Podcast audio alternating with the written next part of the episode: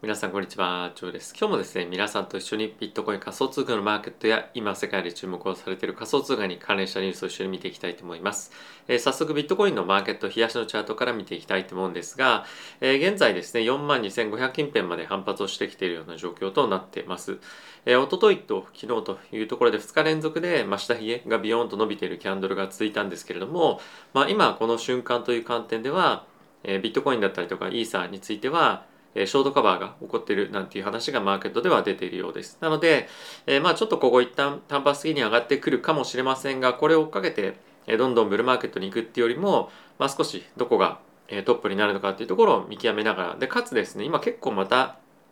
え仮想通貨のマーケット、取引所では、ファンディングレートがマイナスになり始めているんですよね。もしくはそのマイナス幅が強くなっていると。で、まあそれの意味というのは、仮想通貨の市場でショートをさらなる入れる勢いが結構また出てきているというところでもあるので、まあ、少し気をつけたいなっていうのは若干あるかなと思ってます。そのあたりの数値っていうのも後ほど見ていきたいと思っているんですけれども、えー、続いてイーサの方に移っていきたいと思います。で、まあイーサも同様ですね。こちらについては少しあの反発するかどうかっていうところがあのビットコインと比べると若干そのテクニカル的に見てもあの弱いかなっていう感じは若干したんですけれども、えー、今のところ、まあ、そういった先ほどのショートカバーというところを中心に今買いのフローというのが入っているのかなと思います。一旦3200近辺までは戻しましたけれどもあのまあちょっと買いづらいというようなところは正直あるんじゃないかなと思います。今テクニカルに見て的に見てみるとビットコインもそうだったんですけれども、まあ、RSI とかを見てみると、まあ、ちょっと売られすぎっていうところにも行っていると思いますし、まあ、あとはですねボーリンジャーバンドとかっていうのを見てみると、まあ、かなり下抜けというか、あのー、大きくまあ、乖離してるんですよね、まあ、標準偏差のところかなのでまあそういった観点からも、まあ、少しあの買いやすいではないですがテクニカルの買いが入りやすいようなタイミングに引き続きあるんじゃないかなと思ってます。まあ、この辺りはあの、まあ、生還している方が僕は正直いいかなと思っているので、え毎日コツコツ買うっていうところの幅以上はあの今のところは動かないでおこうかなと思ってます。一応3000割れたくらいの近辺では買いは入れておきたいなと思っているんですけれどもあの積極的に大きなガツをドカーンと買っていくっていうよりもやっぱりあの来週も CPI とかいろいろとイベントもあるので、えー、コツコツというところが、まあ、基本の動きになってくるかなと思っております。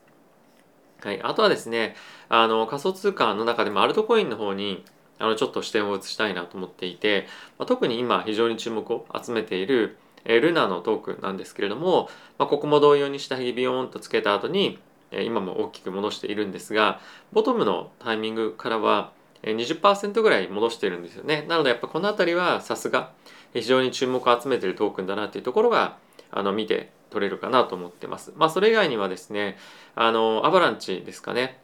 はいアバックスちょっと見ていきたいと思うんですがえこちらについてもえ約15%弱ぐらいですかねボトムから戻しているというようなところなのでやはりこの辺りは非常に注目を集めているやっぱりここ最近のレイヤー1だったりとかあとはマティックですね。この辺りのトークンについては、ま、戻りが非常に強いというところがやっぱり見受けられるのでこの辺りへの資金のあのやっぱり投入の意欲だったりとかっていうのはやっぱり強くあるんじゃないかなと思っています。でまあそんな中レイヤー1のトークの中でも、まあ、若干ちょっと弱いなと思っているのがえソラーナですね、まあ、この辺りは少しあの2日連続では戻してはいるものの戻し幅という観点からは、まあ、若干あの弱いかなとまあそれでも10%ぐらいは戻しているんですがあのルーナーだったりとか他のレイヤー1と比べると、まあ、若干弱さっていうのは感じられるかなと思います。まあ、今回の反発っていうところも含めてなんですけれども、まあ、どういうふうなレイヤーだレイヤーあのレイヤー1のトークンだったりとか、まあ、他のメタバース関連もそうですけれども、まあ、どれぐらい戻してるのかっていうところを見ることで今市場のそこへの資金の需要というところを一つ判断していくっていうのもいいんじゃないかなと思ってます。まあそうすることによって今後本格的に反発していくタイミングでどこに目をつけておこうかっていうのがある程度あの分かるんじゃないかなと思うのであのそのあたり非常に重要な観点かなと思っております。はい、でここからですねファンディングレートをちょっと見ていきたいと思うんですが、えー、こちらが現在のあのファンディングレートの市場になってます。で例えばこれビットコインってあって下に Predicted っていうふうにあるんですけども他のところにはちょっと記載はないですが2列目ですねに関しては次のこれ8時間ごとにファンディングレート変わっていくんですけれども次の8時間のタイミングでファンディングレートが今どれぐらいのあの数値になりそうかっていうものを表してますと。で例えばこれビットコインで言うと今プラスに OKX だとなってるんですけれどもこれがまマイナスになると。ということは過去の8時間よりも次の8時間の方が売りに、まあ、今偏っている、まあ、今この時点で偏ってるから次の8時間でマイナスになるということなんですけれども、まあ、今のこのタイミングで非常に売りの圧力が旺盛にあるという感じで見ていただければと思っています。なのでまあこれどこを見てもそうなんですがあのビットコインだけじゃなくてえイーサもそうですし、まあ、あとはソラーナもそうですし他のトークンについても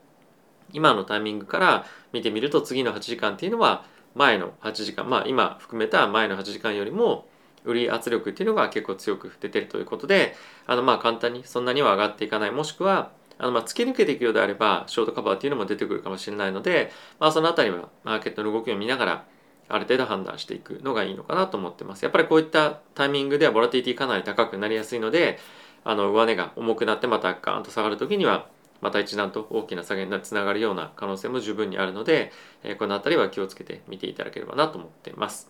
はい、ここからですね、え皆さんと一緒にニュース見ていきたいと思うんですが、えその前にですね、もしこのチャンネルの応援してもいいよという方がいらっしゃいましたら、えー、ぜひチャンネル登録やあとはベルボタンも押していただけると、えチャンネルのサポートになりますので、ぜひよろしくお願いいたします。では、えー、ニュース見ていきたいと思うんですが、えー、なんとですね、テスラのまあ車を使って、マイニングしだしている人が、まあ、あの出てきたっていうことが、えー、まあ、あのニュースになってました。まあ、もうすでに始めてるそうなんですけれども例えばそのマイニングを、まあ、する時には運転をしながら車に、えーまあ、コンピューター M1MacBook を、まあ、ここでつけて、えー、そのタイミングであの使ってる電力をどんどんどんどんマイニングの方にあの移行させて、えー、使ってなんていうんですか？あのマイニングをしたりとか、まあ、あとはスーパーチャージャーでチャージをしているタイミングでもあの電源つけながらマイニングしたりとかっていうのを、まあ、してるとし始めてるっていうことが、えー、言われていますと。ただし今のタイミングではそんなに儲からないらしいんですよね。でものすごく1日走っても、えー、月4万円ぐらいなので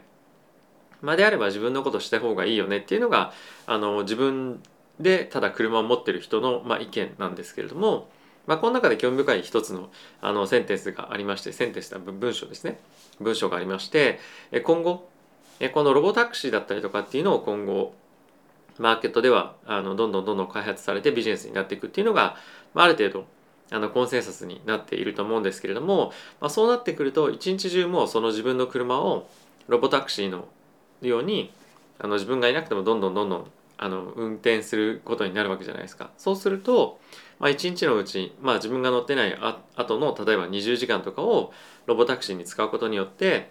そのタイミングでどんどんどんどんマイニングを、えー、するということになれば、まあ、もっと大きなお金をこのテスラからマイニングっていうか形で、え、得られると、まあ、そんなことを話をしていましたで実際にこれをやり始めている人があのまあトライしてる人がいるというのは非常に面白いなと思いましたし、まあ、あとは今後もっとあのコンピューターのパワーがどんどんどんどん巨大化していったりとか、まあ、あとはこのテスラ自体のバッテリーが大きくなってくることによってそういった使い方っていうのも、まあ、実際にやる人が本当に本格的に出てきてもおかしくないなと思うので、まあ、この辺りの結構ニュース面白いなと思ったのであの取り上げさせていただきました。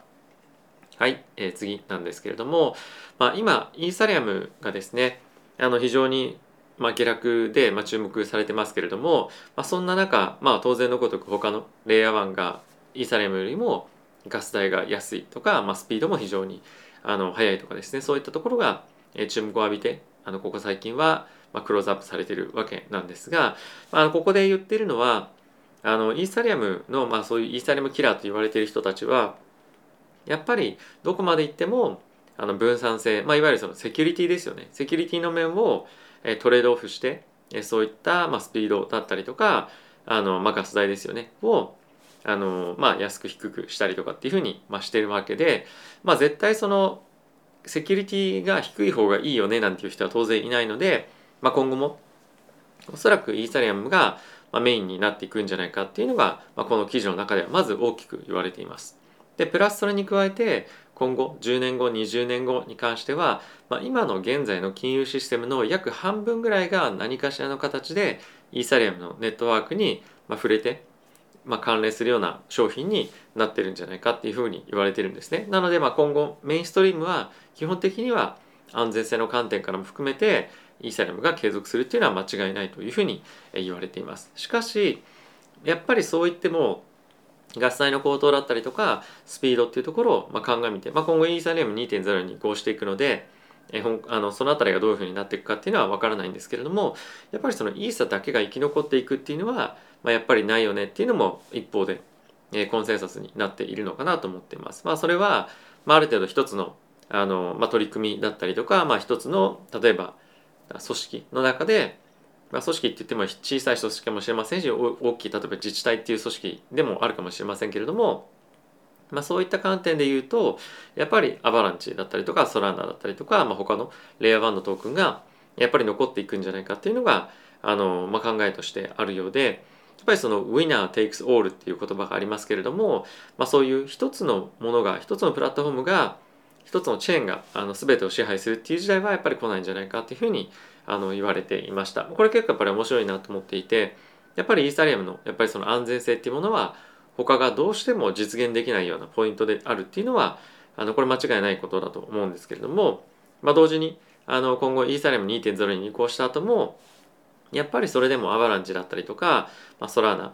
えー、ルナとかの方がスピードが速いよねっていうふうになると、まあ、これがここでこの記事で言われているような、シナリオっていうのが、ま、本格的に、えー、まあメインのシナリオとしてなっていくんじゃないかなと思うので、まあ、そうするとやっぱりイーサリアムだけ買ってればいいよねっていうところから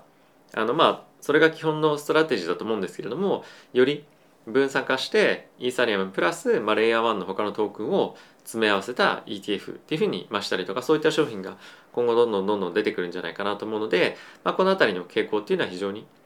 注目すべきポイントなんじゃないかなと思っております。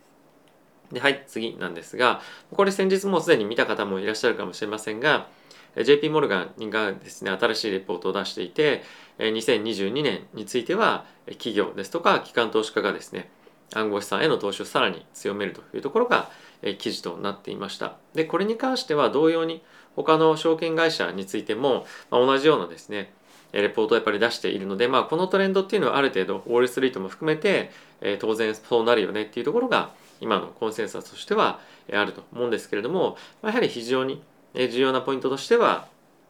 ステーブルコイン関係の、えー、規制ですよね、まあ、こういったところだったりとかあとリップルに関連した裁判もそうですし、まあ、あとは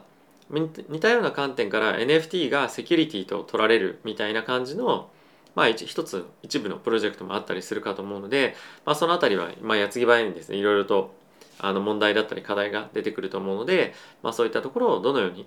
業界としてクリアしていくかっていうところが一つ大きなポイントになってくるんじゃないかなと思っています。はい、あとはですねこちらにもある通りゴールドマン・サックスが、えー、レポートでまた改めて出していたんですけれどもビットコインが仮に今後5年間で価値保存の機能を持つ資産クラスこれ、まあ、いわゆるゴールドのことを言ってると思うんですけれども、えー、そこにおいて5割を超えるシェアを実現すればビットコインの価格は10万ドルを超える可能性があるということを言っていますと。まあその場合は、まあ、年間のあの利益という観点では、まあ、17%から18%を実現するんじゃないかということを、えー、顧客向けのレポートで言っていたということが、まあ、記載はされています。まあ、いずれにせよですねあの金融商品がどんどんどんどん仮想通貨だったりとかビットコインをですね取り込んでいくってことはあのしなければまあいけないというかもうすでにし始めていてそれがやっぱりメインのあの今後ストリームになってきそうな感じっていうのはやっぱりかなり強くあるということとあとはですねやっぱりその価値の保存という観点で今ゴールドがメインのシナリオになってると思うんですけれども、まあ、それが徐々にビットコインに変わっていったりとかあとは今後よりですね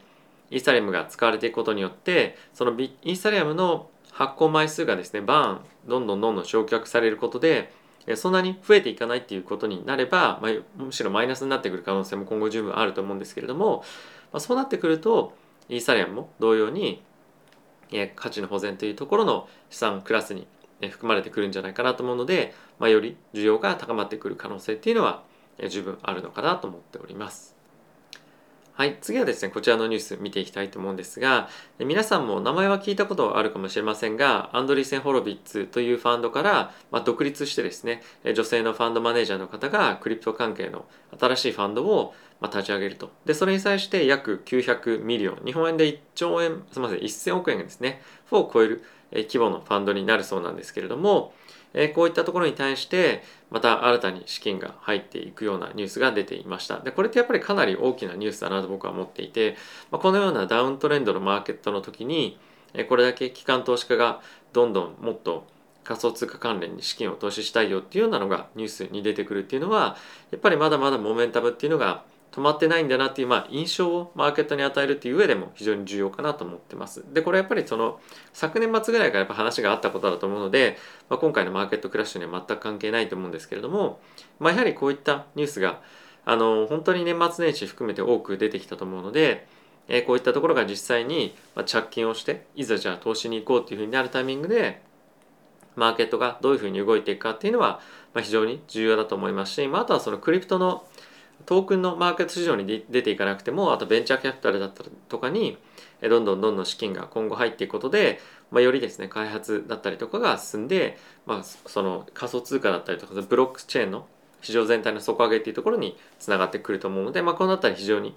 注目のポイントになってくるんじゃないかなと思っています。まあ、あとですね個人的な、まあ、これ意見なんですけれども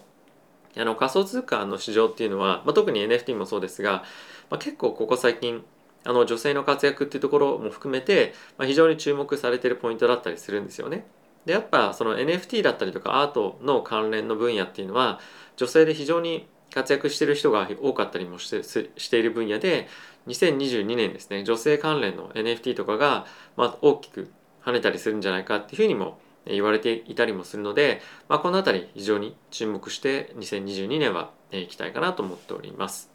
はい、次なんですが、えーと、ボアードエイプヨットクラブがですね今非常に大きく注目をされているわけなんですけれども、まあ、こういったところに対してウォール・ストリートがですねまだちょっと準備が足りてないんじゃないかということがあの、まあ、記事としてなっていました。まあこれどういうことかっていうとやっぱりここ最近例えばアメリカのヒップホップの非常に有名なエミネムだったりとかラジオのパーソナリティだったりとか、まあ、テレビの司会の方だったりとかが、まあ、どんどんどんどん入ってきてマーケットがですねもう非常に大きくなってきているんですよね。で NFT のマーケット全体の、まあ、売り上げっていうものに関してはあのアップルのあの今年2000去年か2021年の売り上げの10分の1ぐらいまであの来ていると。なので、まあ、そういったことを考えてると考えてみるとかなり規模としてはえ大きくなってきているというのは間違いないですし、まあ、今後まだまだ大きくなっていく段階での、まあ、現時点というところだけだと思うので、まあ、2022年にはさらなる大きな、まあ、ビッグウェブがですね今後来るとは思うんですが、まあ、それを今ウォール・ストリートのあのファーム、まあ、例えばゴールドマン・サックスとかモルガン・スタンレーなんかに関しては、まあ、関連ビジネス一切あの正直できてないというところが、まあ、本音かなと思うんですよね。でこういったところがどんどんどんどん大きくなっていくことによってクリプトのトークンのトレーディングやってればいいよねっていうだけはあのまあ正直あの、まあ、許されないというかそこに、まあ、金融にあのチャンスがあるんであればそういったところもどんどんどんどんやっていかないと、まあ、他のライバルに差をつけられるっていうところで、まあ、今後マーケットプレイスに自分たちが持つのかもしくはそういったところに対して投資をするのか分かりませんがあのかなりしっかりとウォール・ストリートも含めて NFT のマーケットには入ってくるんじゃないかなと思います。はい、あとはですね実際にそのウォール・ストリートで働いてる人たちに関しても、まあ、この NFT のマーケットにまだ入ってこれないというのも、ま、書いてあったりとか、まあ、あとはですねその実際に今、まあ、ツイッターでもそうだと思うんですけれども、まあ、これまで古参であのクリプトやってきましたみたいな人とかでも NFT のマーケットにまだ参入してないというか NFT を買ってない人ってかなりやっぱりまだたくさんいるというのが現状かなと思うのであの NFT に今後えもっともっと多くの人が入ってくるんじゃないかなと思いますし、まあ、あとここで言ってるのはボワードエイポットクラブについては毎日毎日毎日新しいあのセレブリティがどんどん市場に入ってきてるというのは、まあ、非常にあのマーケットというかコミュニティの拡散だったり拡大としても非常にいいことだと思いますし、まあ、このトレンドというのがさらに加速していくんじゃないかっていうふうに言われています。まあ、NFT なかなかあの日本の市場でまだそんなにあのまあなんていうんですかね激アツみたいな感じにはなっていないと思うんですが、まあ、アジアだったりとかアメリカも含めて他の国ではですねそのトークン自体のあの情報っていうよりも NFT の情報も投資みたいな感じが非常にかなり熱いとこれスティーブさんも言ってたんですけどあの韓国とかは NFT のことを話した方がマーケットというかそのチャンネルが盛り上がったりするので日本とはかなりあのちょっと違うんですよねっていうふうなことは言っていました。はいまあ、また今度ですね NFT に関してもいろいろお話いただこうかなと思ってるので、ぜひまた、え動画見てくれいただけると嬉しいです。はい、えー、次なんですけれども、えー、今ですねこれカリフォルニアの、まあ、大体サンタモニカとかですねその近辺のあの、まあ、あとはブレントウッドっていう、まあ、地区がありましてそこにベルウェアっていうですね、まあ、一つのエリアがあるんですねでそこにですねあの、まあ、開発途中のマンションがありましてあの、まあ、それ完成したら、まあ、大体その500億のあの価格のマンションになるというふうに、まあ、言われているんですけれども、まあ、それがですねなかなかその開発が立ち行かなくなってしまっていてあの誰かこのプロジェクトを引き取ってくれないかっていうことで今ここに見えているこの白いマンションですねこれどれぐらいの規模かっていうのはおそらく想像つかないと思うんですけれどもあの、まあ、こんな感じになってるんですね。ちょっと音が出ちゃうんで一旦消しますけども、まあ、雰囲気としてはあのこんなちょっと見えづらいか。すいません。ちょっとこれでも見えづらいですね。な感じのマンションなんですがこれをトークン化して誰か買ってくれませんかっていうことをあの今やろうとしているそうです。でこれは The One っていうふうにあのここでは名前が付けられているんですけれどもあのこれはこの建物が The One っていうよりも例えば世界に一つしかないものっていうのはあのやっぱり今後こういうふうにトークン化しながらまあ、どんどんどんどん流通さ、まあ、このマンション自体はそんなに頻繁に売買されないかもしれませんけれども例えばモナ・リザだったりとかあとはムンクの叫びだったりとかあとはいろんなアーティストの、まあ、そういった絵画だったりとかがトークン化されて、まあ、売買されていったりとかあとはそこから得た収益があの自分に例えば来るとかっていう流れを作ることによって、まあ、そういった一点物の資産が資産価値があるものが、えー、まあいろんな形でま、売買されていくみたいな未来が近くに来るんじゃないかっていうことが、まあ、言われていました。まあ、これあの当然そうなるだろうなという感じはあるものの本当にどこまでそういった開花とかがデジタル資産として取引されるのかもしくはそのデジタル資産がデジタル資産とその現物のあの管理方法だったりとかどういうふうにするのかっていうのはちょっと分かりませんけれども、まあ、今後あのデジタル資産そのトークン化される元の資産をあの商用として使ってそこから得た資金をトークンの元ホルダーに戻すみたいなそういった仕組みがどんどんあの、まあ、メインストリームになってくるっていうのは非常に楽しみな流れかなと思うので今後も注目をしていきたいかなと思っております。はい。ということで、えー、皆さんいかがでしたでしょうか？マーケットちょっとあの単発的にいいかもしれませんが戻ってきてるっていうのは一つあの安心感があるようなポイントかなと思います。ちょっと子供が起きたかもしれませんが。はい。ということで、えー、また次回の動画でお会いしましょう。さよなら。